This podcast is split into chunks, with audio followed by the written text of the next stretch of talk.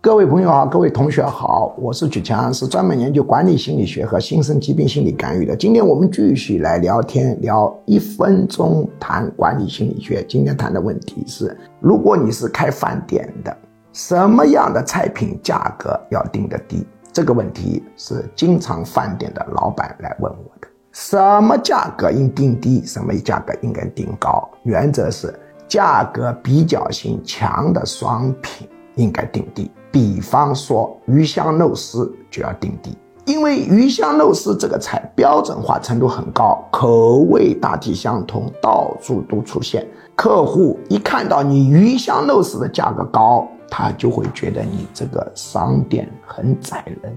像这种鱼香肉丝之类的产品就要定低价，鱼香鸵鸟丝之类的产品就要定高价，这就是原则。